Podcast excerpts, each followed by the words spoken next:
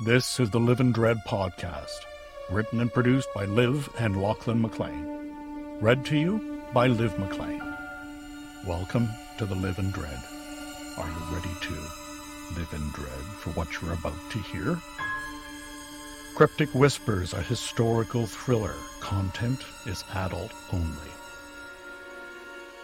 When a car crashes into a swamp outside the small town of Kinmount, Ontario, a stone crypt surfaces, unleashing a gruesome puzzle and violence.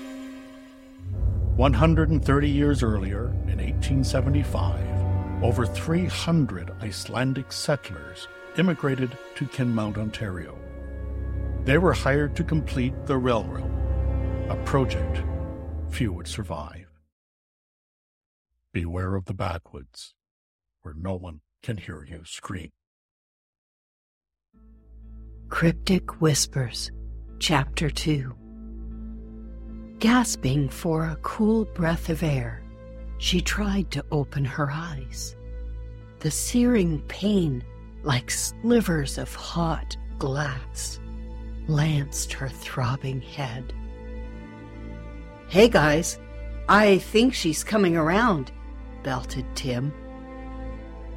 Ambreen tried to open her eyes. She could hear a siren in the background and the muffled blabber of the men. "It's okay now, Reg. Looks like Alan is here," Randy announced and smiled as he felt a flow of relief. Alan had parked the clumsy, outdated red rescue truck behind the pickup and jumped down from the well-worn driver's seat. "There's a lady in the car, in the swamp, and she's unconscious," the young construction worker rattled as he ran beside Alan.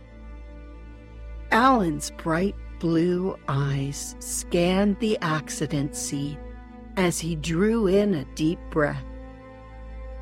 He squinted, looking at the car and trailer partially submerged out in the swamp. Tight, faded blue jeans covered his long, muscular legs that moved him quickly to the edge of the bog.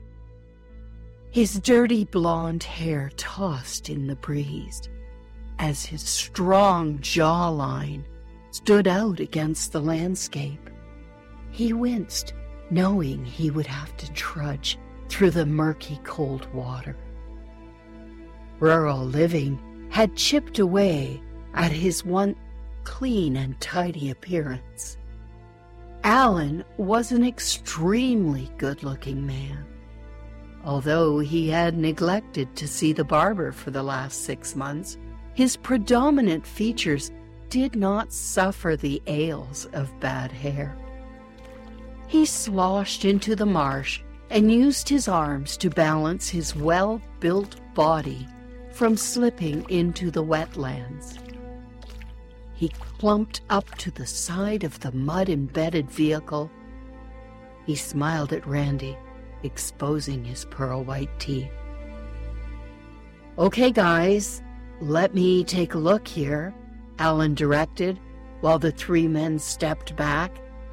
Alan knelt on the front seat and faced Ambreen. Overcome with the enjoyment of the fresh scent of her perfume, he noted her beauty as he carefully brushed a long, tangled lock of her blonde hair from her forehead. She struggled to open her eyes as she felt someone touch her face. "Hey there. How are you doing?" his appealing voice calmly asked her. She focused her eyes on his tanned, handsome face. "Get the fuck away from me," Ambreen tried to yell, but it hurt her head. "It's okay. My name is Alan Cooper. I'm the fire chief, and I'm here to help you. Now you can tell me your name." He spoke slowly and with confidence. "I'm not telling you shit, Ambreen blurted while trying to configure what had brought her to such a confusing moment. Alan backed away from her and took a deep breath. Okay, lady, you've just had a car accident and you are in the middle of a swamp. Now I have to get you out of this car. Are you going to let me help you? Alan informed her, hoping that she would change her tune. She's so beautiful, yet so abrasive, he thought to himself. Ambreen's stern look softened, and she looked at him with surprise. Slowly and cautiously, she turned her head as her large green eyes fixed on the marsh and the bog that surrounded her view. "Oh my God," she mumbled as she began to recover her mental focus. "Can you move?" he asked, as she grappled for the clarity that she required to deal with the moment. What were the voices she heard before she became conscious? Who was the chosen one? She didn't want to think about the voices in her head. That was just too weird. "I asked you if you were able to move," Alan repeated a little louder. "Look, can you give me a, a minute?" She reached up and touched the left side of her pounding head. "Oh, if everyone would shut up, maybe I could get myself out of this mess," she thought to herself. She could feel the warmth of her blood trickle down the side of her face as she looked at the gore on her fingers. She glanced at Alan in a way that let him know she needed his help. "All right, I must have smashed my head on the window," she spoke softly. "Can I help you now?" Alan carefully asked. "Let's see if we can get you out of here." She flinched as she reached around to undo her seatbelt. "Here, let me get that for you." The pain in her head had caused her to let down her guard. As she brushed the ashes that had spilled from the ashtray off her denim shorts, she nodded, giving him consent to help. Alan reached his strong arm across her tight-fitted lavender t-shirt. Careful not to touch her, he unclasped the latch. His sky-blue eyes paused for a moment on her torso as he noticed the flatness of her stomach. She could smell the faint scent of musk deodorant as he drew near her. Feeling the warm around her, she looked down, noticing the mass of his bicep and triceps. He worked out, that was obvious. Alan smiled at her as he tried to push man thoughts from his head. The physical attraction between Alan and Ambreen was intense. Ted and Randy chuckled like schoolchildren as they watched. "Now can I get your name?" "Ambreen Bettman," she spoke softly. "Can you move your legs, Ambreen?" "Yeah, sure. It's just my head." "I think we better get you out of here so I can take a look at that head injury of yours." Alan leaned out of the vehicle, turned his head towards Reg. "Have you guys bring me the backboard from the rescue truck, and we'll carry Ambreen out of the swamp." Reg respectfully obliged the fire chief as Ambreen winced with a streak of pain that shot through the side of her head. "Looks like you're in a lot of pain," Alan commented to her, while he quickly looked away as he took in her tanned, muscular legs when she slid herself onto the passenger's side of the seat. Never had he seen such a defined, sculpted body on a woman. She was perfect. "My head is pounding," she complained. She turned her left cheek to Alan as he slipped on a pair of latex gloves. "Here, let me look at that for you." He moved her hair away from the cut. "That's not bad at all. You won't even need a stitch for that. Did you lose consciousness, though? So you should see a doctor if you did."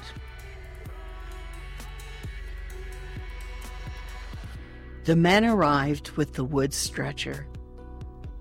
Alan slipped one of his strong arms under her legs and one arm behind her shoulders, cradling her in his commissioning strength. Reg and Randy carried the stretcher as she extended her long, tanned body. She tried to rest her aching head. The men carefully carried her to the rescue truck, with Alan walking alongside. It was not just Alan that noticed the perfect magazine-like body, but every one of the road crew members became aware of her large breasts and the tanned glistening of her exposed skin. In the minds of the socially deprived road crew, the act of almost being run down by this beauty would hold no resentments. They ogled over her, and Alan had to ask the men to step back. Ambreen stood up slowly as she could feel the testosterone floating in the atmosphere around her. The ambulance arrived and parked behind the accumulation of vehicles. "Look, I'm quite fine. I need to get to my house," she quietly stammered. "Ambreen, just talk to the paramedics, and they may have you sign a form if you choose not to go to the hospital to see a doctor," Alan coached her. "Sure, Alan. But I need my purse from the car. The directions to my house are in it." "Did you buy a house up here?" Alan inquired, unable to control his eyes from drinking her seductive beauty. She did not reply, as he turned and waded into the swamp to retrieve her purse from her car. As the medics talked to Ambreen and dressed the small cut on the side of her head, the road crew talked and smoked while gathering in a huddle. "Holy, she's a looker," as they covertly gawked at her. "A real man trap, that girl is," the two rural males converged. Reg smiled at their comments as he remembered what it felt like to be young. A white township truck with gold embossed writing on the side slowly drove around the bend and stopped where Reg was standing. Pert rolled his window down as Reg approached the truck. "What happened here?" Pert inquired. The other men just smirked and turned away. Pert and his male partner were constant motive for gossip of the small, backward community. Pert had grown up with the harassment and learned to disregard them. He was educated and was the building inspector for the three surrounding townships.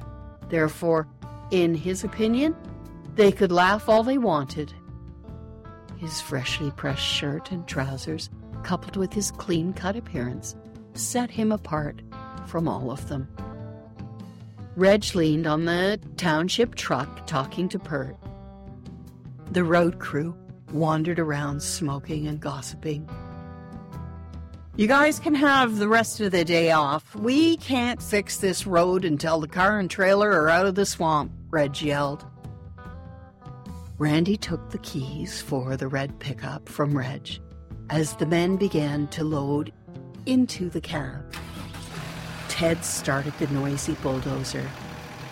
See you back at the diner in a while, Randy shouted as he slapped Reg on the back. With the men loaded inside the red truck, they drove away from the site as the noisy bulldozer followed. Leaving Reg behind, he approached Alan as he was bringing Ambreen her purse.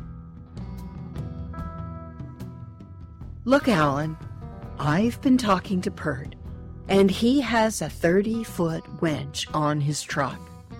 We are offering to pull the car and trailer out of the swamp for the gal. But we need to know where she's going. Alan walked over to where Ambreen was standing and passed her her purse. So, let's find out where this house of yours is, Ambreen. Alan smiled as he watched her fumble through her bag. She retrieved the large yellow envelope from the law office and pulled out the documents, mostly title documents of the property.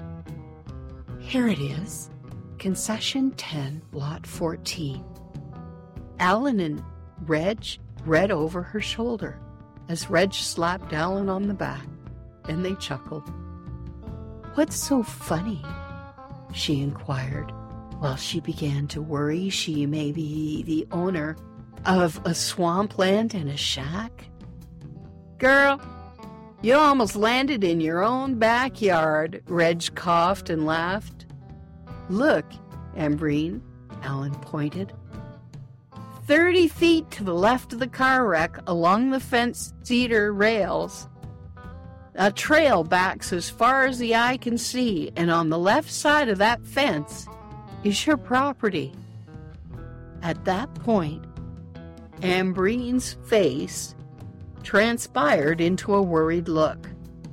Alan cleared his throat. Oh, don't worry. It's a beautiful piece of waterfront. The house is a little older, but she was a gorgeous home in its day, and I'm sure it's got lots of potential. Right. That was Sir Boulder Baldwin's home back in the eighteen hundreds, Reg informed her. Listen, young lady, Pert and I are going to pull your car and trailer out of the swamp for you, and we'll pull it up to the house for you. Why don't you let Alan give you a lift to your house? All right, Ambreen agreed, reaching into her purse for her wallet. Here, take this and let me know if I owe you more when you drop off the trailer. She handed Reg a hundred dollar bill. He gazed at the money and pushed it back into her hands. No way, I won't hear of that. We'll see you in a while if we don't run into any major problems. She took the bill back and thanked him. At that point, the medics had packed up and the ambulance drove off, as Ambreen f- refused to go to any hospital. Her wounds had been treated, and she felt a little dizzy.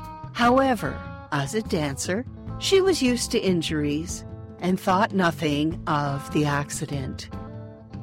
We could almost walk to your house from here, Alan joked as he helped her into the passenger side of the rescue truck. The truck turned into the first driveway, as Ambreen thrilled at the sight of the gigantic cedar trees that lined the lane. The branches hung over the laneway and gently brushed against the truck as they drove. The driveway led to a clearing as Ambreen gasped, unprepared for what she saw. A stately Victorian home rendered in massive, bleak, looming gray stone, stood against the bright blue sky. It was a magnificent home in its day. Now two roof gables presented rotted woodwork. On the steeply pitched roof, fallen broken bricks were scattered and strewn about the overgrown grass. The bricks had fallen from the two degenerating chimneys. The once grand house flaunted peeling paint and rusty ironwork. An octagonal corner tower displayed two pointed windows staring out like angry eyes. The tower joined the rest of the house that ran long and narrow, typical of this type of Victorian home. A large bay window of lead glass spanned the second floor. Wood shutters were added to the home long after the original construction.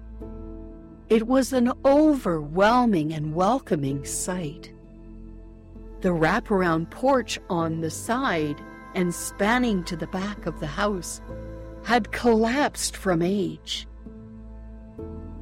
Trees had grown round the corners of the house and beyond the second floor. The mighty fortress appeared encased in growing vines, like Sleeping Beauty's castle while she slept for one hundred years. The mid-morning light shone through the overgrowth in an ominous manner, leaving broken shadows on the uncut grass and obstructed paths. A hue of lavender dotted the far side of the property as the lilac trees displayed their large pinnacles of fragrant flowers.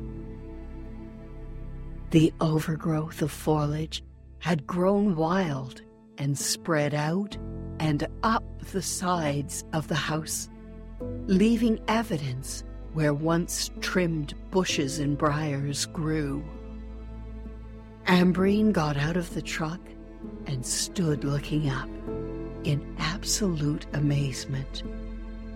This morning had been an overwhelming experience, and far too much for a normal person to comprehend.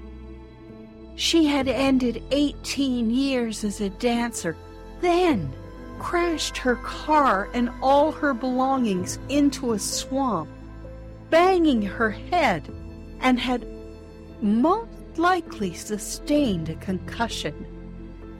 Now a house had surfaced, looking like it was from the cover of a Victorian dime novel. She wasn't ungrateful, just overwhelmed and unprepared. The lawyers had told her that the house would need repairs, but it was habitable. Ambreen stared in disbelief, wondering how large the horrendous repair bill would amount to. The place looked as if the mice had packed their bags and left. Ambreen put her hands on her slender hips while shaking her head and wondering just where the law office found their definition of habitable. "Are you all right?" Alan slowly walked around the truck, looking up at the massive brooding structure. Um, I'm... I'm fine, thanks. I guess I just wasn't expecting such a big place." "Yeah, it's a huge house, all right. It was built in the late eighteen hundreds by a wealthy fellow from England. He left it to his family during the war. The family moved into the city of Toronto and used this huge house only as a cottage retreat.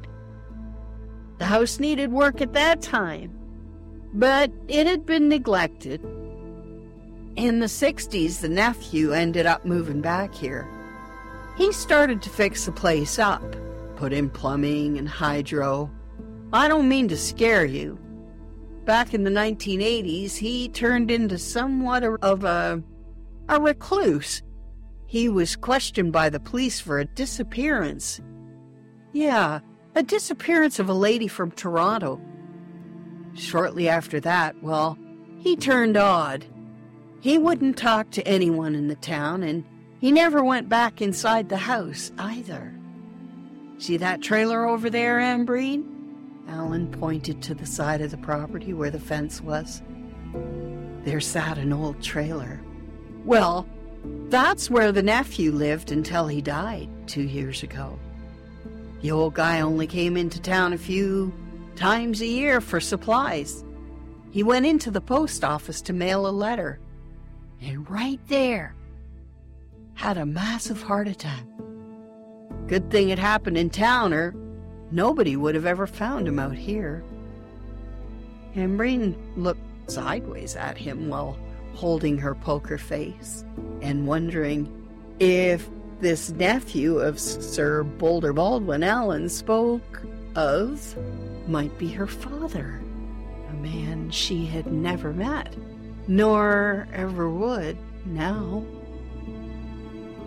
Right then, thank you, Alan, for the ride and for everything. I guess the men will bring around my car shortly. Uh, you have been very helpful. Ambreen extended her stage smile. Well, I'll tell you what, I'll come back tomorrow and I'll make sure you're as good as you say you are. That would be fine. Thanks again, Alan. He patted her on the back as he wished her luck before leaving. She could hear the branches brushing against the truck as he drove down the laneway. She glanced around the beauty of the countryside as she listened to the music of the singing birds.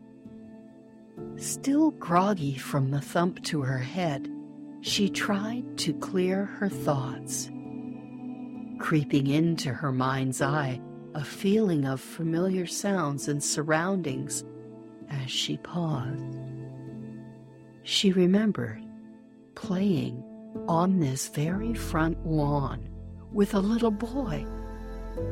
Ambreen quickly turned toward the lilac tree. While she thought she saw a dark shadow, she experienced a childhood recollection. She clearly remembered playing with a little boy. Ambreen saw a faint outline of two little children begin to materialize in a foggy manner while playing and running on the lawn. The wind or something whispered in her ear as the pain surged in her head, and she fell to the ground as the voices became louder. Black Bear, Black Bear, in the night, under the stars, oh, so bright.